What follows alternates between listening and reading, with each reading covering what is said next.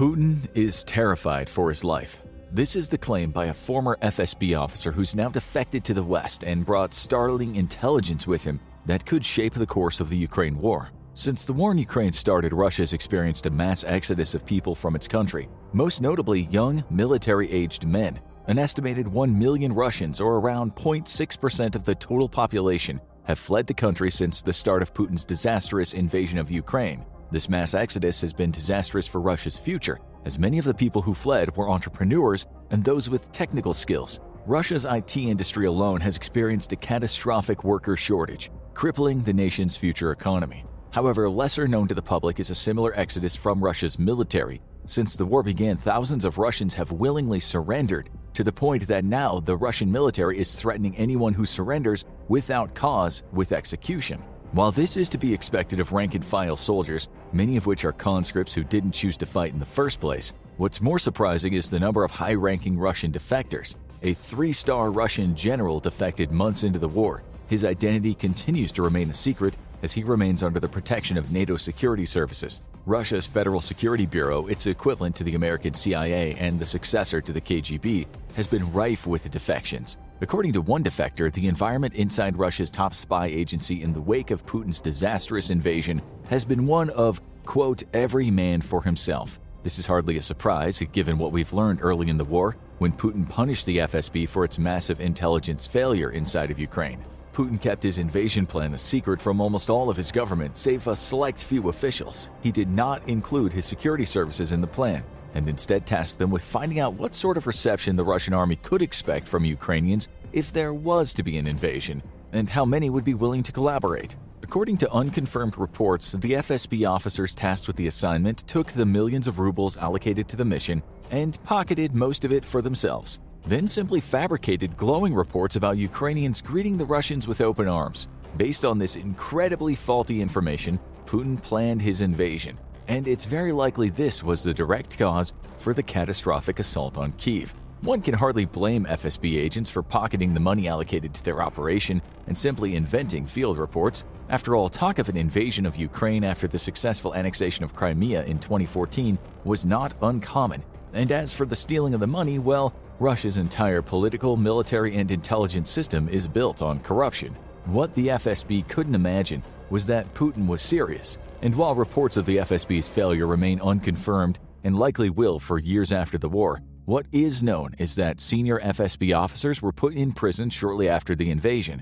Others were placed under house arrest. The unraveling credibility of the FSB and Putin's growing anger as the invasion turned into a massive disaster led to a dog eat dog attitude within the spy agency, with agents more concerned with their personal survival, either professional or sometimes literally, than with accomplishing the mission at hand. Inevitably, this prompted many FSB officers to defect to the West, and to ensure they would receive a warm reception, they made sure to come with gifts. Vladimir Osechkin is an exiled human rights activist living in the West. While in Russia, he worked as an investigative journalist and anti corruption activist, making him an enemy of the state. Forced to flee, Osechkin now works to help others defect to the West, but on one condition they must bring with them something to aid in taking down the Russian state. For military and intelligence officers, this means secret or at least sensitive intelligence. In 2011, Osechkin founded Gulagu.net to target corruption and torture inside of Russia. His agency has launched multiple investigations into various Russian institutions and government ministries, including taking on the nefarious Russian prison system. The Gulagu project has been exceeding expectations, not just exposing secrets, but in bringing those secrets to light in the eyes of the people who matter the most other Russians. One group of FSB officers was so disgusted at Gulagu's discoveries that all the men turned whistleblowers. After the invasion of Ukraine, though, Russians seeking the aid of Osechkin's organization to flee to the west exploded in number. Most were ordinary Russians, from professional soldiers who no longer wanted to fight in a senseless war to conscripts forced to do so. However, some of the Russians seeking aid were far more important and valuable to Western intelligence agencies. Among them, the previously mentioned three star general and even a government minister, both of which remain hidden away by NATO security services for their own protection. And the threat to their lives is very serious, as Russia is notorious for aggressively pursuing defectors and critics of the regime. Alexander Litvinenko, a former officer in the KGB and later its successor, the FSB, defected to the UK and brought with him bombshell allegations that Russia was targeting Russian critics abroad, as he was ordered to kill a Russian businessman and former Duma legislator Boris Berezovsky. Berezovsky fled Russia after the election of Vladimir Putin and has been highly critical of the new Russian president ever since. In retaliation for his defection, Litvinenko was poisoned with polonium 210 in a cafe in London. The brash attack, which left radioactive contamination across the city as the assassins carried the polonium around, led to a diplomatic crisis between Russia and Great Britain. But Russia would not be deterred and in 2018 carried out another brazen assassination attempt inside Britain. This time, the assassination targeted Sergei Skripal and his daughter, a former Russian military intelligence officer and secret British double agent. Arrested in 2004 by Russia's FSB, he was sentenced to 13 years in prison but would be released in a spy swap in 2010. This time, the tool of choice was a nerve agent sprayed via dispenser, which would also poison a police officer who found the two unconscious. Luckily for all, they would survive, albeit with lasting damage to their health. Sadly, the disguised perfume bottle used in the poisoning would be found in the trash can later by a man who gave it to his partner. When she sprayed it on her wrist, she fell ill within minutes and died shortly after. Vladimir Osechkin would receive the same treatment from Russia, with at least two different attempts on his life. In one of the attempts, Osechkin spotted the telltale red laser of a weapon sight dancing across his dining room as he brought dinner plates to his seated children and wife. Ducking for cover, the Russian assassin instead fired on responding French police officers who maintained a constant watch on Osechkin. Since the war started and Osechkin's become more vocal against the Putin regime, the attempts have continued, though tip offs have helped him avoid death more than once.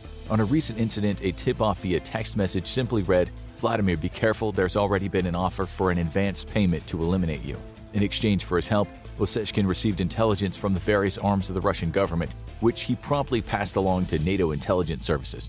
Recently, Osechkin helped former senior FSB lieutenant Imran Navruzbekov to defect, and in exchange received details on ongoing FSB intelligence operations inside of Europe. One of these operations was the identification of foreign fighters seeking to enter Ukraine to aid in the war. Terrorists, as Russia called them, the ultimate goal is unknown, but it is possible Russia could have been looking to kill would be volunteers before arriving in Ukraine in order to deter the flow of foreigners seeking to join the fight against Russia. One of the big revelations from Osechkin's growing list of defectors is the extent to which the FSB is involved in the politics of the Russian military. The agency has itself rooted deep in the Russian military, even to the point of directly influencing individual units. This has great political value for the regime built on blackmail and corruption, but it's destructive for troop morale as well as unit cohesion. And a growing list of intelligence on the Russian military itself paints a very disturbing picture for Russia's armed forces. Since the start of the war, it's become clear the Russian military is not a single unified structure. Western militaries are single entities who unite their recruits under one banner and one doctrine. The United States, for example, has 50 states, but when a volunteer enters basic training and joins an active military unit, they do so as part of a collective unified under one banner. This is not the case in Russia. Rather than unifying their military, Russia largely leaves it up to each individual republic to recruit, train, and often even equip their contribution to the larger Russian military. This has led to catastrophic problems with unit cohesion, morale, and standardization of both equipment and tactics. But disunity in the Russian armed forces is not a flaw, it's a feature. Inside of Ukraine, there is not one Russian military fighting for control of the country, but multiple different entities generally fighting for the same goal.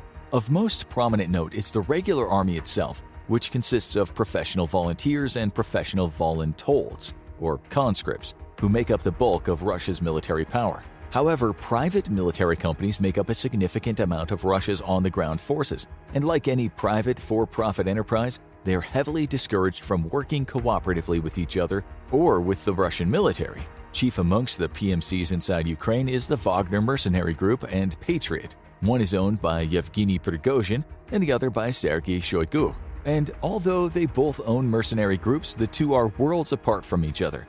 Wagner is a brute force army that recruits from prisons, while Patriot is made up of Russia's most elite former soldiers, typically special operations and the like. While a Wagner recruit would be lucky to make a few hundred bucks a month, Patriot pays as much as $15,000 a month for two month contracts, making it high risk but very high reward for its members. Naturally, the two groups hate each other even to the point of sabotage, the extent of which revealed by Wagner and Russian government defectors is shocking. There are strong reasons to suspect that Wagner purposefully leaks the location of political opponents to Ukrainian forces, who in turn target them for precision strikes. The internal war between the two factions, which has spilled out into the public sphere, with Prigozhin continuously attacking the Ministry of Defense, has likely done more to sabotage the Russian war effort than Ukraine could have hoped to with its own intelligence operations. And the rivalry has deadly battlefield consequences beyond sabotage. During the battle for Vuhledar, which has become the largest tank battle of the war,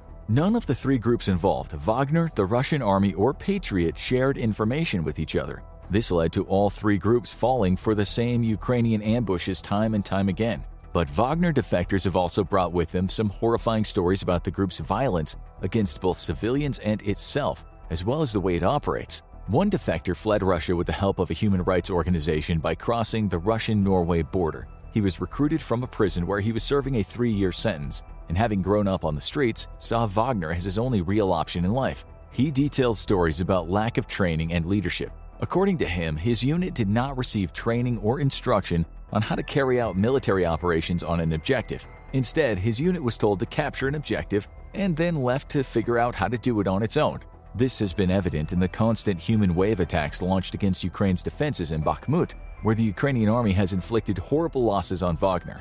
The defector also detailed how Wagner keeps its troops in line. Wagner is no longer allowed to recruit from prisons, a move brought on by the fact that the Russian Defense Ministry is now doing it itself. In February, a news story broke of the capture of Russian convicts who claimed it was the Russian Ministry of Defense who had taken over recruitment. One such recruit, Viktor Savalnev, had been in jail for armed robbery and assault when he was sent to fight in Ukraine. He sent a message to his wife after surviving a fatal attempt to take an objective saying, I am being taken to be shot. I lost a lot of people there. Remember this do not send more people here. It is enough. They want to kill us all. His wife would never hear from him again, and days later was presented with his body. However, while prison recruitment was ongoing, Wagner had a distinct way of keeping them in line. Upon arriving in Ukraine, new recruits would be called into formation and then forced to watch as a would be defector or someone who had refused to obey orders was executed in front of them.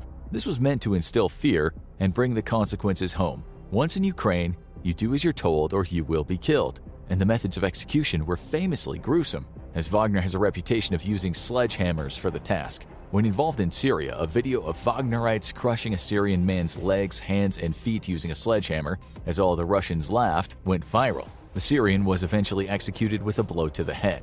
Now, Russian Wagner recruits are facing the same consequences for retreating or disobeying a direct order. But that's only for those who manage to survive the use of blocking forces by both Wagner and the Russian military a tactic pulled straight out of the World War II Soviet playbook. Russia is so desperate to avoid losing more ground on the battlefield that it's taken to the use of blocking forces, units set directly to the rear of an assault, with orders to kill anyone who retreats from the assault wave. This is again not surprising, given that Russian defectors have also brought news of how conscripts and even professional soldiers have been getting creative about not following orders. A common practice amongst units is simply fake contact with Ukrainian forces firing their weapons at nothing while calling in a contact report over the radio. Others, however, have taken to more creative approaches, such as sabotaging their own equipment and even vehicles or simply dumping fuel. The practice was very popular at the height of the Ukrainian counteroffensive. Brutal punishments for sabotage have been introduced, but some soldiers still risk the punishment over heading to almost certain death. But it's been the flow of well placed or high ranking Russian defectors that's been an intelligence goldmine for the West. Often these individuals might not be aware of the value of the intelligence they bring or have nothing specific to bring with them, but even the smallest details can open up a window into the shadow workings of the Kremlin. One former FSB doctor defected to the West and brought with her medical records and taped conversations with senior officials. Her medical records documented how a Russian military intelligence officer had been diagnosed with malaria, allowing her Western handler to identify an ongoing secret operation in Africa. Her taped conversations detailed how Chechen officials are largely being given judicial impunity inside of Russia itself, something which would surely anger most Russians to hear. However, Putin is desperate to keep Chechnya under control, given its two disastrous wars against the rebellious province in the last 30 years. Other tape conversations, secretly recorded on her cell phone, revealed government officials secretly discussing ongoing collapse of the Russian armed forces, giving a direct insight into just how long Russia may or may not be able to continue fighting in Ukraine. However, one recent defector has given the West a unique view directly into the life of Vladimir Putin himself, painting a portrait of a deeply disturbed dictator with a very loose grasp on what's really going on in his own military.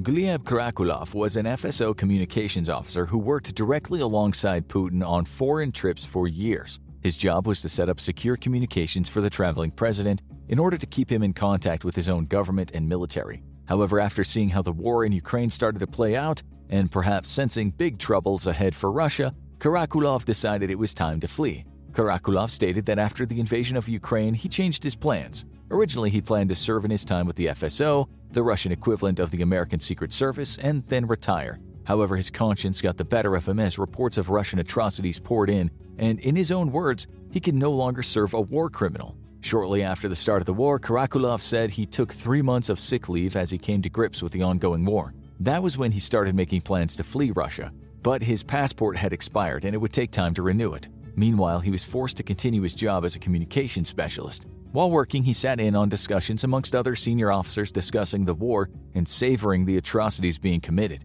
Karakulov said he was disgusted, but while he could terminate his contract when the mobilization began, he realized he could just end up being mobilized and sent to the front, so he decided to remain in the FSO. Then he discovered that he'd been assigned a trip to Astana in Kazakhstan, and he knew it'd be his only chance to make an escape.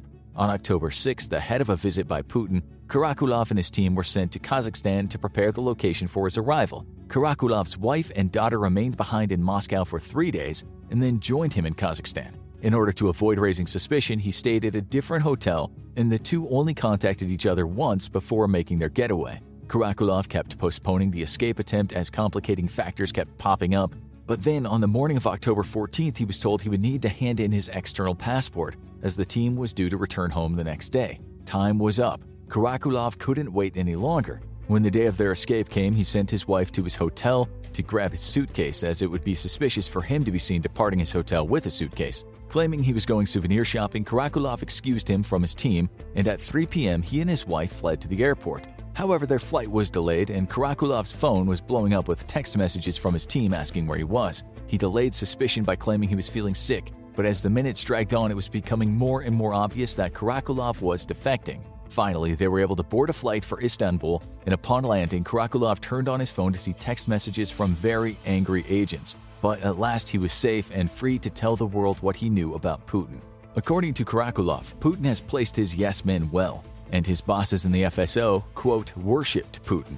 Nobody dares criticize him, and he's referred to as the boss by all senior officers. However, Putin's yes men are also his only source of information. According to Karakulov, Putin doesn't travel with a mobile phone or use the internet at all. The Russian dictator lives in a complete information vacuum, relying only on his intelligence reports and, perhaps unsurprisingly, Russian propaganda for his information. In another report, Karakulov said that Putin demands that Russian television be made available no matter where he goes. This lines up perfectly with what the West has theorized about the Russian dictator. Shortly after the invasion of Ukraine, it became clear just how bad the Russian military was at its job poor tactics, even worse doctrine, and equipment in horrible states of disrepair. Multi million dollar aircraft were falling out of the sky due to a lack of maintenance, and the Russian military was wholly incapable of integrated operations between various branches, even down to the unit level. Only an absolute madman would have sent such a force to invade Ukraine, or one who lived in an information vacuum where the only reports were those shaped by his closest yes men. And like in any dictatorship, nobody wants to tell the boss something bad. So the Russian military's deficiencies were never made known to Putin. However, Russia's in such a deeply corrupt state that it's almost certain even Putin's closest confidants were themselves unaware of just how bad things were. Trickle down economics might be a Reagan myth, but trickle down corruption is very real. And when you create an entire culture of corruption at the very top, it's bound to roll downhill to the individual unit level. Thus, the only people who truly know what terrible shape the Russian armed forces were in were those on the lowest rung of the totem pole, and they weren't about to tell their bosses the truth. Such a culture almost always leads to the downfall of nations and destroys militaries from the inside out. Putin's information vacuum dooms any chance at reform and spells disaster for Russia's continued war in Ukraine. However, Karakulov also gives us insight into Putin's mental state. According to the former security services officer, Putin lives in a state of paranoia, fearful for his life. For years, he's kept mostly to his private residences, which the Russian public jokingly calls his bunkers. However, there might be more truth to this than you think, as a paranoid Putin apparently demanded secure communications be wired into an actual bunker during a trip to Kazakhstan. It's long been theorized that Putin is afraid of getting COVID, and that's why he makes everyone stand so far away from him during official meetings. However, Karakulov paints a picture of a man who's been terrified of assassins for years, and given the state of Russian politics, this is hardly surprising. Unfortunately for the world, though, Karakulov also says that Putin appears to be in excellent health despite his age, so there doesn't seem to be any hope of him croaking anytime soon. In 13 years, Karakulov says only two trips were cancelled due to him being ill. The topic of Putin's personal life is a mysterious one, including his direct family. It's known that he has children, but Karakulov says that not much is known about them aside from the fact that his daughters have security personnel assigned to them. He was unable to offer any insight into how often Putin sees his children, if ever at all. However, rumors of Putin's owning lavish homes are true, as confirmed by one of Karakulov's colleagues who regularly goes to a lavish palatial mansion owned by Putin in order to test communications. He also confirmed that Putin owned the Scheherazade yacht, news of which broke after the invasion of Ukraine. Karakulov has also revealed that a paranoid Putin started to prefer traveling in special trains disguised as regular trains sometime in 2014. This was so he could avoid traveling by plane, as they could easily be tracked. It's much more difficult to find out the origin of a train, especially when it's been camouflaged to secretly hold the leader of Russia. In order to confuse foreign intelligence and prevent attempts on his life, Putin also frequently faked leaving for travel via plane. His security services would stage an elaborate show of getting the president to his plane, only to have it take off with no one aboard. A fan of boats, though, Putin has also secure communications installed into several vessels, each lavishly decorated, though Karakulov believes that only some of them are on the official government balance sheet, helping confirm rumors of Putin's vast wealth, nearly all of which was stolen from the Russian people. Karakulov remains under the protection of NATO intelligence with his exact location a closely guarded secret. While his insights into Putin are greatly illuminating, Karakulov's value to NATO is also his detailed knowledge of Russian secure communications equipment and practices, making him one more in a growing list of very high value defectors. Now go check out experts reveal signal that war in Ukraine is going horribly wrong for Putin, or click this other video instead.